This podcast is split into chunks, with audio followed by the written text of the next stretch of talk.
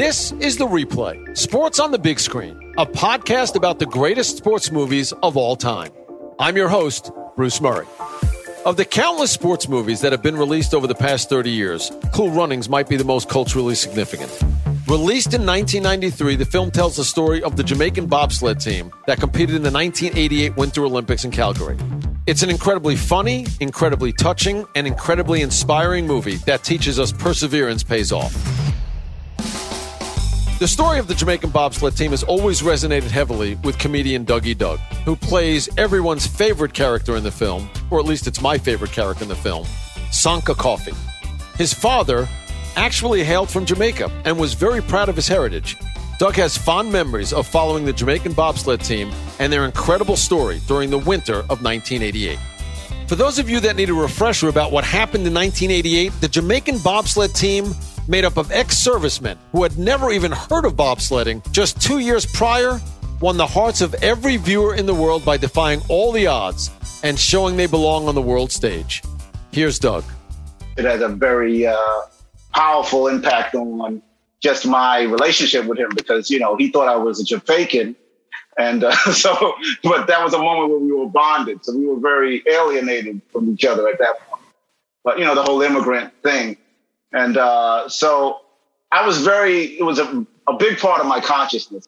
When Doug was initially introduced to the project that would eventually become Cool Runnings, it was actually a drama called Blue Maga. I don't know what that meant either, but I've learned that it's Jamaican slang for being in serious trouble. And Doug wasn't completely sold on the tone of the film because it just didn't feel right to him. And then they were like, we're going to do it as a comedy. And I'm like, now you're talking.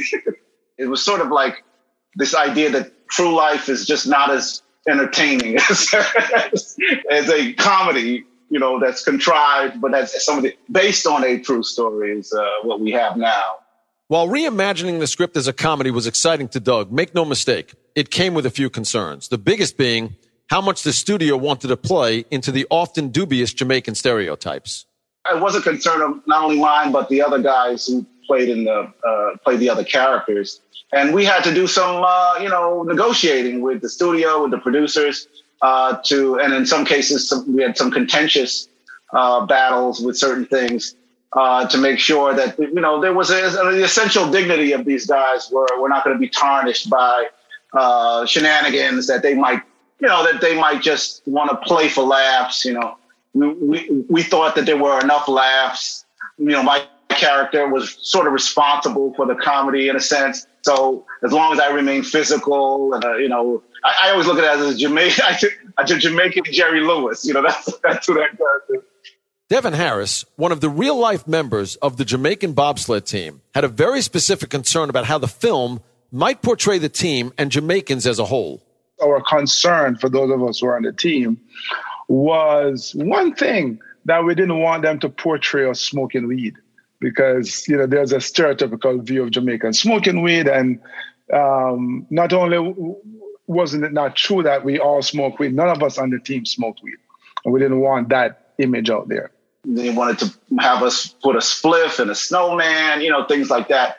And we that actually was the biggest fight. You know, we were just we actually we actually got to this to the set and saw the spliff on the snowman. We were just like, oh no. like all of us kind of like our faces just dropped and we're like, we can't do this. We told the director we can't do it. He was like, it's a mutiny, blah blah blah. So eventually he just dropped it and I'm and I you know wisely. Another concern the cast had was with the studio's insistence that they play their characters with American accents rather than Jamaican accents. According to the director, Jon Turteltaub, he was threatened by the studio to make sure the cast sounded like Sebastian the Crab from The Little Mermaid, or else he'd never work at Disney again. Similar feedback was given to Leon, who plays Derice Bannock, when he was told to liken his character to a black Aladdin. Here's Doug again they were trying to negotiate us sounding American, which was ridiculous. You know, it's like let's try to, you know, and I and I we said, look, let's trust us and let's try to find the happy medium. You know, it was this whole idea of having people, you know, in Iowa or whatever understand us. So there was a lot of different things that went on. So, what did the film get right about the real story, and what did it get wrong? Let's start off at the beginning with the seed of an idea that would turn a group of Jamaican servicemen into bobsledders. In the years preceding the 1988 Olympics, two American businessmen, George Fitch, who would go on to become the first president of the Jamaica Bobsled Federation, and William Maloney both lived in Jamaica. After witnessing a pushcart derby one night in Kingston, they noticed its similarity to bobsledding, so they decided to find athletes who they could train to become bobsledders. They put together a presentation and organized the first recruitment meeting. What followed was a scene mirrored in the movie. After showing various clips of the sport, which included huge crashes that showcased the violence of bobsledding, George flicked the light back on, only to see that everyone had left the hall. No one wanted to be part of this crazy sport. So Fitch and Maloney approached the Jamaican Defense Force to ask for volunteers, or more accurately, to have prospects volunteered. And that brings us to the creation of the team. In the film, we see three of the eventual members of the bobsled team attempting to qualify for the 1988 Olympics, but not the Winter Olympics, the Summer Olympics in the 100 meter sprint. And they all fail to qualify when one of the sprinters, Junior Bevil, accidentally trips over himself, taking Derice Bannock and Yul Brenner with him. That's why they turned to bobsledding as a way of fulfilling their Olympic dreams. The real life story, as Devon tells us, is much different. So if we go back to the summer of 1987, I'm a, young officer in the Jamaica Defense Force. I'm on duty. It's a Friday. The clerk, the duty clerk, walks in with a big stack of mail. I pull one piece out. Uh, you could call it a, newsletter. It's a little bit more important than that. Um, something called the Force Orders. And I'm reading through it, get to the point on sports, and it says something about those who wish to undergo dangerous and rigorous training to represent Jamaica in bobsledding at the Olympics and upcoming Olympics in Calgary should make themselves known. Now, I vaguely knew what bobsledding was. I never never heard of a place called Calgary. And it just, I remember saying, this is the most ridiculous idea ever conceived by man. I mean, how in the world are you going to train a bobsled team from Jamaica? The Olympics are around the corner. You know, all the things that people think is what I thought initially. And I remember saying, nobody could ever get me to go on one of those things. I actually did use those words.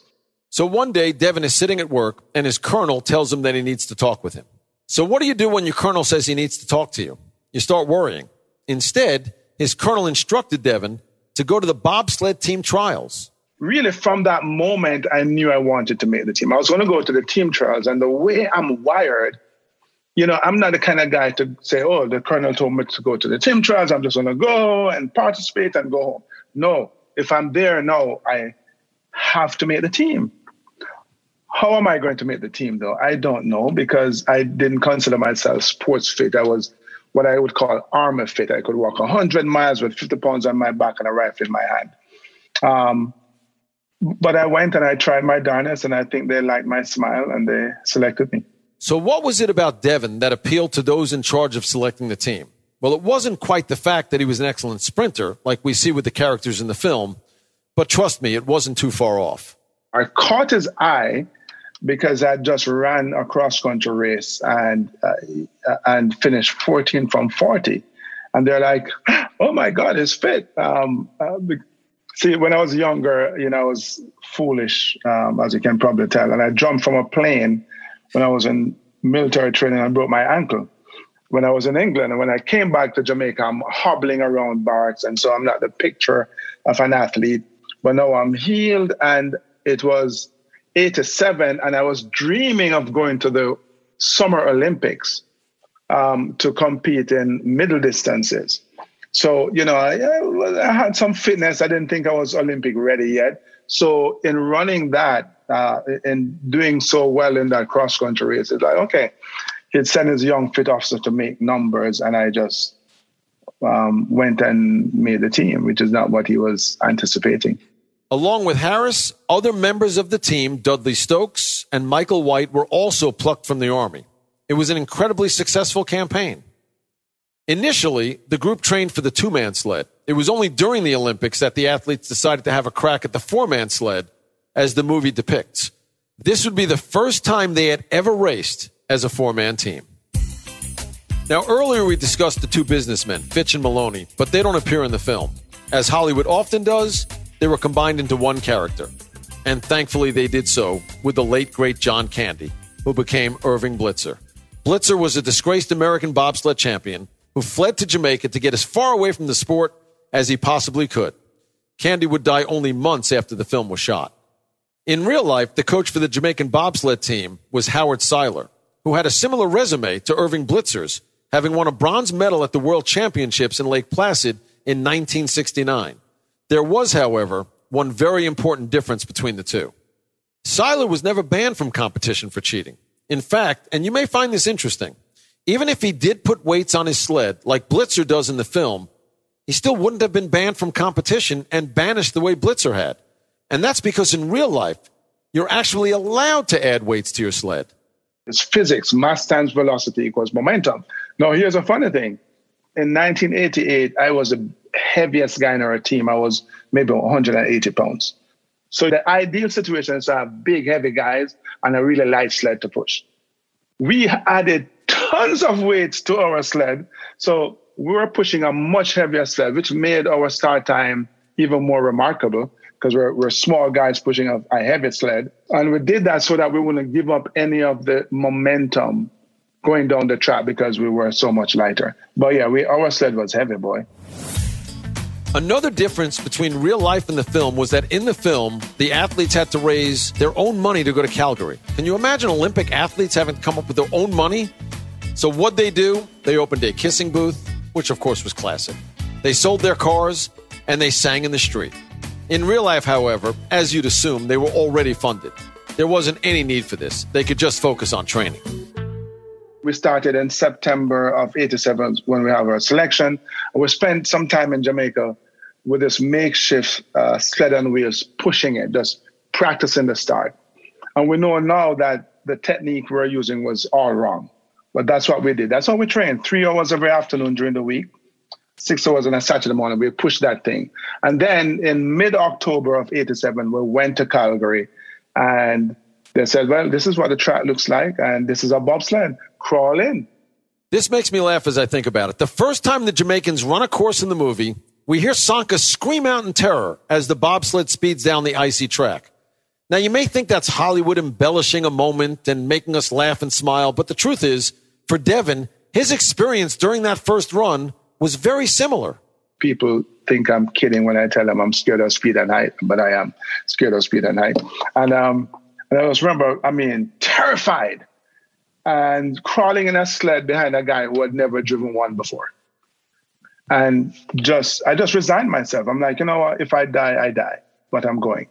And um, so I went and I lived and I went. So we had three runs that first night from the halfway point. So that's one of the things that it's a progressive thing, right? You sit in the sled and they nudge you off as slowly as possible. And it feels like you're flying, but man, you're probably going 20 miles an hour. I don't know. So on that first night, I remember on that third run, that very same corner in which we crashed, the Kreisel in corner nine in Calgary, we were screaming, and I used that very loosely because it was all that fast. And I'm going, I was having a ball, still scared, but I was having a ball. I was hooked. In that moment, I was hooked on the sport. Once we get to this point in the film, we see the Jamaicans successfully qualify for the finals, only to be disqualified by the Olympic Committee. Now, of course, Hollywood always needs conflict, but according to Devon, it didn't happen in real life. There was no qualification process back then. All the teams, except for Jamaica, they'd been competing for years. They had established programs. The committee didn't feel like there was any need for a qualification process, so teams could just run the four man or the two man sled at their will. And then there's four guys from Jamaica turn around and go, Hey, what time are the Olympics? oh, cool. We have, and they're like, what? Wait, wait, wait, what? no, no, no, no, no, no. You have to qualify. They were like, but there are no qualification process. So the the story, as I understand it, because we, you know, we the athletes are just like in overdrive trying to learn, but they go, uh, uh, oh, you have to do a race, and so we ended up doing um, a World Cup race against many of the B teams from many, many of the major nations, and that essentially was a qualification. By the way, come 1993, a rule known unofficially as the Jamaica Rule was actually created. which meant that certain qualification criteria were now required for all countries wanting to compete in the Olympics. But back to 1988 when it wasn't necessary. The Jamaican bobsled team finally makes their way to Calgary, where, according to the movie, they're rejected by the greater bobsled community. No one seems to want them there. Why? Because they were different. The Jamaicans were making a mockery of the sport. Yeah, so yeah, so that dynamic didn't happen. You're right. That's just a figment of Hollywood's imagination. Um, and anybody who's in sports know that yeah, there are there may be some athletes who don't like each other, and really you'll find a team because of years and years of rivalry that absolutely hate each other. But generally, athletes don't treat each other that way. They're very friendly and kind and helpful. We didn't really meet any of the big players until we got to the Olympic Games. And if you understand the Olympics, man, this is the biggest race in four years. Nobody have time to waste energy and a bunch of Jamaicans. In fact, they're probably going, well, we're never going to beat them, kind of thing, you know. Um, one of the experiences I had uh, was sitting in, it's called a warm house, where you hang out before you go down the track. And, you know, kind of taking in the environment and learning and trying to compete at the same time. As I'm sitting there in the in the midst of this mayhem, a guy called Wolfgang Hoppe. Um, Hoppe was the best driver at the time from the former East Germany. He paused from his preparations and he smiled, never said a word, handed me a pin, which in my mind said, "Hey, you know, welcome to the brotherhood of bobsledders. You know, uh, you're you're one, you're one with us." So that that that was my experience. Let's fast forward to the finals. The finals are made up of four runs, with each of those runs counting towards a team's total time. The winner is the team with the lowest aggregate of the four times which obviously means if a team crashes during any of their runs, it's impossible for them to win. The Jamaican bobsled team put on a great showing in the first two runs, but ultimately crashed in the third and penultimate run and were unable to finish the race. The athletes proceed to pick up the sled and carry it across the finishing line while spectators around them applauded. You see that in the movie and you go, this must be made up. But the truth is, it was real. It actually happened in real life the athletes picked up the sled and carried it the rest of the way down. Not because they were determined to finish the race like they showed in the movie. They had a more obvious reason to do it. Because he had to get off the track. so it wasn't about finishing, it was about getting no, off the track. Like trying to exit stage left quickly. in addition, the crash itself wasn't caused by a faulty bobsled as we see in the movie. It was caused simply by the inexperience of the driver. Dudley Stokes. Poor Dudley, uh, in his defense, he is. This is a, his first week um, racing a, a, a four-man bobsled. This is a new sled that he's still quite is still learning, has a different feel. And then that morning we pushed the seventh fastest start time. He had never gone so fast before. So essentially, he's seeing a new track and driving a sled that he's still learning. Um, and the four-man is a beast, boy. If that thing gets ahead of you, yeah, you're in trouble. So I remember I was right behind Dudley, and my, my head was buried in the sled because uh, the, the day before he was watching video of me looking over his shoulder. And you have to understand the dynamic. He was at the time the team captain, but more importantly, he was an army captain. I was an army lieutenant. And he told me, take your goggles off, put your head in the sled. I'm like, aye, aye, sir. Buried my head in the sled. So we're heading down the track and we hit, we came out of corner eight and we hit the wall. And I'm thinking, well, not good, but we're, we're okay because there's a long straightaway before you hit nine. And then we hit the wall again. I'm like, okay, that's definitely not good because we're going to wave. It's called a wave when you go up and down. And if you watch the video, you'll see the camera is kind of trained on the center of the corner and the, the sled goes in and out of the frame. And I anticipated that we would come out of the other end, slam the wall, and be on our merry way. And the next thing I know, we're over. And I remember thinking to myself, oh my God, we're over. How embarrassing. Because this is happening in front of the world, right? And the, the thing about a crash is, and I was always fearful of crashing in a four man sled because I thought I would be claustrophobic when you're in a sled, you're just in a crash, you're just kind of holding on and you hear the awful scrape of the sled on the ice. You smell the burning fiberglass and flashes of white. And a ride that should take five seconds now feel like an eternity. And then we eventually come to a halt and uh, we're like, everybody's okay. And they say, yeah, you know, we're kind of jammed up against the ice, um, ice walls. And yeah, we kind of, the, you know, the track workers came and they kind of pulled the sled back and we're able to crawl out. So apart from a few bruised egos, everyone was fine. They were able to get up and make their way off the track. And if you watch the tape, you, I was leading the group. I started shaking hands because this one guy reached over and shook my hand, and then like every other person wanted to shake a hand, and people were cheering and saying, "We love you," and it you know it made us feel better, just like this, just a little bit uh, in the moment. Despite not finishing the race, the Jamaican bobsled team was celebrated by fans not only across Jamaica, but across the world. Now, I don't know that Al Trautwig was necessarily wearing a Go Jamaica t shirt, but it seemed like everybody else was. Even just having competed in the Olympics and doing what they did in the first two runs was a huge deal. In pure sports terms, we absolutely failed. But I think there's a bigger lesson to learn there that, that, that it was a success. I mean, we the first time we saw bobsled was September of 87. And here we are at the Olympic Games pushing the seventh fastest start time and saying to people all the world who might have been afraid to step out of their comfort zone and go after their dreams because it's so ridiculous. Man, look, we did it. So you can do it too. And that's the feedback I've gotten over the years from people around the world. So, what do we have? An inexperienced bobsled team that crashes their sled, is forced to carry it across the finish line, and then gets romanticized in the movie. That's not all that surprising. But it doesn't mean it wasn't the right decision for the film. Here's Doug. I was very comfortable with the Hollywood ending. I didn't think I would be. It caught me by surprise. Um, it was the one thing that stunned me when I first saw the movie. Uh, I went to see it at a theater just to see whatever other people. I was like, "Oh," because I just, you know, they asked us to like carry it, and I'm like, "What are we doing?" And we're carrying. You know, it just seemed, it just seemed I didn't understand, you know, what they were going for there. and then when I saw it with the swelling music and the and the people, you know, clapping like they're gonna like, oh, I'm gonna cry. Like I said, oh wow, wow. I mean, it's what we watch movies for, you know. And uh, Dawn Steel, God bless her soul, the, the, the producer of this film, the late Dawn Steel, she always recognized it was a rocky story.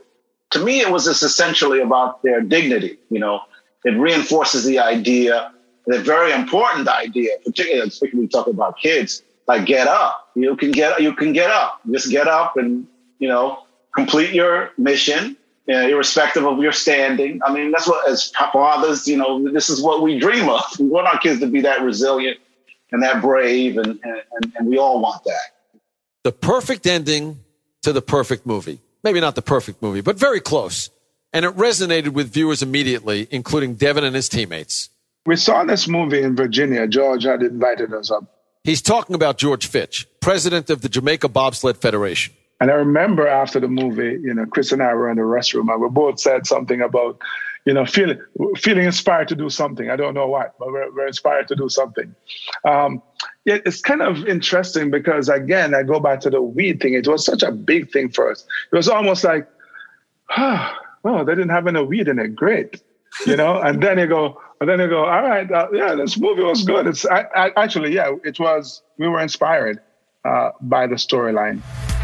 The fact that the movie is so inspirational is a big part of why it has lived on in the public consciousness and certainly my consciousness for so long. Heck, it's also really funny. For Doug, the success and legacy of the film didn't really sink in until recently. It's taken me about 25 years or so to really take in the scope of it because because it is, as you mentioned, a global uh, had global impact. But I think most importantly is also what you mentioned in terms of the success of generations that have embraced it. That is the most incredible aspect of the experience that I did not anticipate. You know, I'd see pictures of an eight year old in a bobsled in 1993, and I'd see a picture of an eight year old in a bobsled in 2021. Like, whoa, like it's pretty amazing. And uh, that is the most gratifying aspect of it. I mean, I, I, uh, you know, have a tendency to reach out to families and and uh, you know, I basically just put I'm basically put on my uh, I'm like a clown. You know, I put on my clown suit, but I put on my my bobsledding stuff just to make the kids happy. I didn't know that it could play in church, but it can play in church. You know, my reaction was, wow, you know, this is uh, a very transcendent story that has a, a universal appeal. And oh God, I wish we all could have most movies could be like this. It has kept it alive, the program alive. I mean, the, a big part of having a program thrive is credibility. And I think that it, it now has enormous credibility. If you've listened to this podcast, the chances are you love this movie as I do. If you just said, I'm curious about it, maybe you didn't love the movie and you think that I'm overselling it. The truth is, I actually did love this movie. It's one of those movies that I know it's kind of Disneyfied. I know it's kind of targeted at kids. I know it has the happy ending, but the truth is, it was about a real life story. And if you're anything like me, and I'm a sucker for a good ending, when that team picks up the sled and lifts it over their heads, and Junior Bevil, the guy on the team whose dad didn't want him on it, his dad's on the sidelines and he opens his jacket. You see, go Jamaica t shirt. I'm not going to lie to you, I well up in tears every time. It just makes me, yes, I'm a sucker for a happy ending, but I'm also very sentimental. And for some reason, that movie brings a tear to my eye. I know how it ends, and yet it still does it every single time. So, did the film do justice to the real story? Devon says it does. I thought it was a, a, good human interest story. It's really the kind of movie that I enjoy watching. You know, movies that tell that are based on a true true life story and and have powerful life lessons. I thought they did a good job in depicting the spirit of the team as underdogs fighting to overcome. So uh, it's inspiring. It's as I said, it, even if it wasn't about uh, part of my life, I, I would have enjoyed it. Coming up next week on the replay, sports on the big screen. Do you believe in miracles, Bruce? Because we're going to talk about it right now. I had told the kids that I'm going to be a nightmare. I'm going to skate you guys into the ground. And I said, just know that. And that's it's this is what we do for a movie. Like you guys have to prepare for that. And I just skated them into the ground until they were exhausted. They kicked the crap out of us. They weren't going to leave it up to me to try to act that out. They were going to make it happen. The replay, Sports on the Big Screen, is part of the SiriusXM Sports Podcast Network. If you enjoyed this episode, please give us a five star rating and leave a review.